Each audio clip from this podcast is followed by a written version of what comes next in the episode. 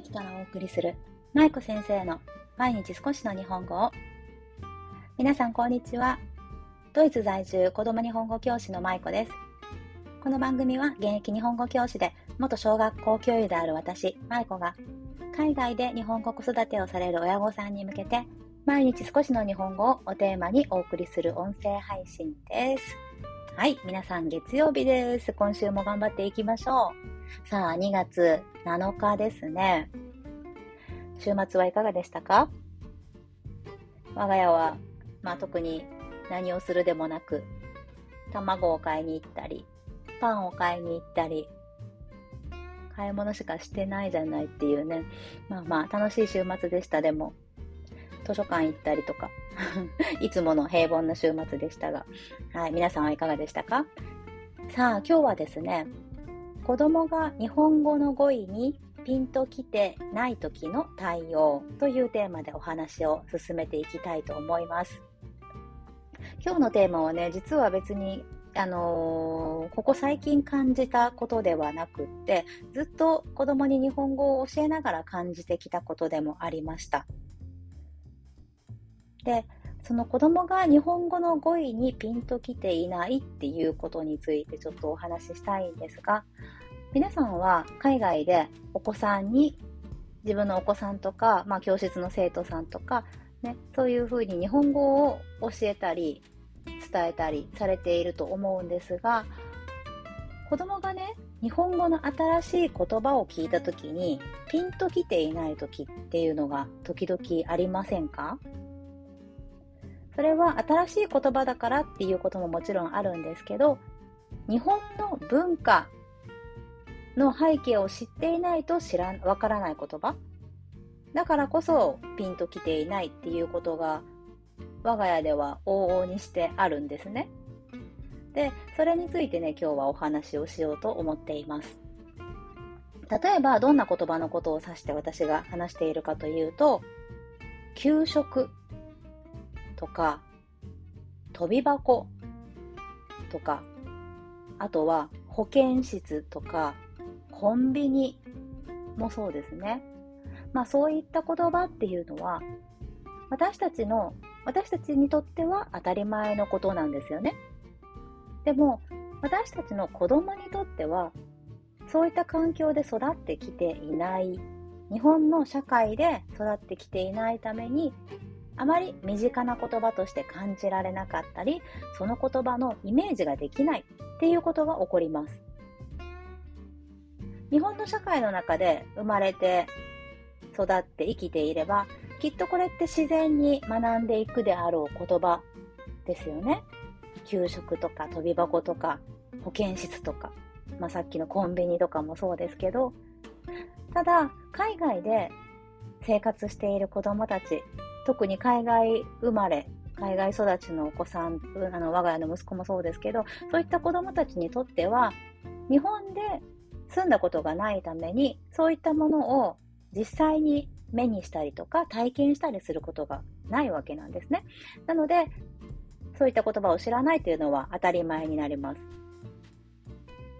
で、こういった語彙に子供がピンときていないとき、皆さんはどういうふうに対応されていますか？先日、息子と一緒にプリント学習をしていました。我が家では、あの、前々からお話ししている通り、日本語タイムという毎日10分15分程度の家庭学習の時間というのをとっています。日本語のプリントを一緒にしたりとか、日本語のカードゲームで遊んだりとか、とにかく日本語を使ってお母さん、私と一緒に濃い時間を過ごすという目的でやっています。で、先日そのね、日本語タイムの時にプリントをしていたんですよ。そしたらその中でね、さっきお話ししていた飛び箱っていう言葉が出てきたんですね。そうすると息子はもちろん何と言うかというと、ママ、飛び箱って何？って聞くわけなんですよ。で、もちろん私は飛び箱についてこういうものだよっていう説明をしたりとか、あと YouTube でね、飛び箱を飛んでる子供の姿を実際に見せたりしました。でも、それでもなんとなく子供が、うちの息子がね、ピンと来てるような感じがあんまり私しなかったんですよね。で、こういうことって考えてみたら日常的にすごくよくあるなと思います。例えば日本の教科書だったりとか、日本語の絵本だったり、あと今お話ししたようなプリントだったり、そういうものを使っているときに、この言葉って一応まあ教えるんだけど、でも多分意味としてはなかなかね、理解できないんじゃないかなっていうような言葉ってたくさん出てきませんか？これは物だけじゃなくて文化も同じなんですよね。例えば、うん、例えばなんだろう、お雑煮とか。あと先日の節分の豆まきとかもそうですよね。実際に子供が体験したのであれば、もちろん体験として記憶には残ると思いますけど、でも、ただ紙の上で節分っていうのはこういうものだよとか、これ、あの、節分には豆をまくんだよって言葉だけで伝えるとしても、実際の体験を伴っていないので、なかなか子供の記憶には定着しにくいんですね。つまり、言葉だけをただ覚えてもダメだっていうことです。じゃあどうすればいいかっていうことですよね。それはさっきもお話ししましたけど、やっぱり子供が体験としてその言葉を学べる、その語彙やその語彙の周りにある状況、例えば節分だったら豆を投げるだけじゃなくってそこには鬼がいるしそして節分は何のためにあるのかどういうふうな行事なのかっていうこともひっくるめて学べるような環境っていうものを用意する必要がありますただ海外でいるとどうしてもそれってなかなかね難しいですよね親がどれだけ頑張っても節分をこう完璧に教えてあげることってなかなかできないと思います。ね、日本みたいに簡単にあの豆が手に入るわけでもないし、まあ、もちろん売ってるお店もありますけど、ね、あの、イワシの頭とヒイラギの葉っぱとかね、そういったものとかもなかなか手に入らないですよね。なので、まあそういうことを教えようと思っても、なかなか環境が用意できないということはね、もちろんあります。じゃあそういった場合どうするかというと、私の場合はですが、私は無理に教えないようにしています。本当なら教えてあげたいんですけど、やっぱりなんていうのかな、こう、親が無理に、あ、教えなきゃっていうプレッシャーって皆さんも感じていませんか？日本語とか日本文化を継承したいからといって子供にあ、もうすぐ節分だから節分のことを教えないととか節分の環境を作らないとっていう風になるとね、結構これしんどいんですよね。私はね。皆さんはどうかわからないですけど。なのでね、私は無理にね、教えないようにしています。もちろん節分の豆まきをしたりとか、まあお正月お祝いしたりとかをしますけど、でも自分ができる範囲でいいんじゃないかなと思うんですね。そして自分が教えきれなかったこととか体験させてあげられなかったことっていうのを今度日本に帰国した時にぜひ教えてあげよう、体験させてあげようっていうふうに思ってるんですよね。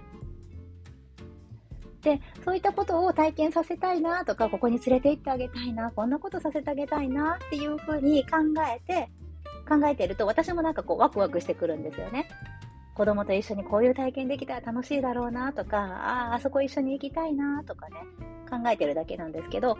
そういう風にしてこうワクワクする材料として教えられなかった言葉とか、教えられなかった環境とかね、そういうものを考えるようにしています。例えば今考えているのは、やっぱり、あのー、さっきも言いましたけど、学校関係の言葉、ね、給食とか、飛び箱とか、保健室とかってなかなかね、こっちの学校でももちろんあるとこはあると思うんですけど、でも、やっぱなかなか体験できないので、そういう時に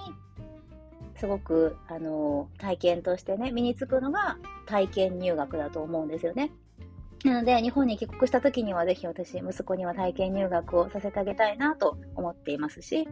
あとはさっきのコンビニとか、あと自動販売機も日本すごいですよね。数もすごいし、あの、品数というかね、あの、種類もすごいいろんな自動販売機ありますよね。ちょっと話脱線しますけど、最近うちのあのー、私の出身の徳島県に、うどんのお出汁の自動販売機ができたっていうのがね、この前徳島新聞に載ってたんですよ。すごくないですか？私自動販売機ごと買い占めたいなと思って。ね。まあちょっとすいません、どうでもいいんですけど。まあそうそう、そんな感じでね、こういろいろ体験させてあげたいなっていうことを自分のな頭の中でね、あのー、整理しておいています。で、まあ、子供が日本語の語彙にピンときていない時っていうのは多分いろいろあると思うんですけど、そういうふうに日本に帰国した時の、まあ、目安というか、こういうふうなことを体験させてあげたいなという指標に使っています。そして、あともう一つしているのは、アニメとか、あと絵本とか、まあ、YouTube の動画もそうですけど、そういったもので日本語の語彙を少しこう広げてあげる。さっき話したような飛び箱の映像を見せるとか、あとおすすめなのはサザエさんですね。サザエさんの、サザエさんってすごくたくさん日本の文化が出てくるんですよね。そして言葉遣いもそんなに、あの、アニメ汚くないので、あの、時々波平さんがバカ者とか言ってカツオくん怒ってますけど、まあそれぐらいかなと思うので なのでね、あの、すごく子供にも見せやすくっておすすめなんですが、まあそういったところで日本の文化を体験というか、まあ疑似体験ね、させてあげられるような機会をたくさん作るのはおすすめです。先日うちの息子はサザエさんを見て、こたつと、あと猫、あの、猫はこたつで丸くなるじゃないですけどね。ああいう描写があってね。で、それでこたつと猫の組み合わせというのを学びました。ということで、まあなかなか日本の文化を体験させてあげるというのも難しいんですけど、まあできる限りでいいと思うので、私も少しずつ息子に日本の語彙というのをね、増やしていってあげたいなと思います。はい。ということで今日は子供が日本語の語彙にピンときていない時の対応というテーマでお話しさせていただきました。いかがだったでしょうか？今日も最後までお聴きいただいてありがとうございました。ではまた明日お会いしましょう。舞子先生の毎日少しの日本語を引き続き一緒に頑張っていきましょう。ほなまたね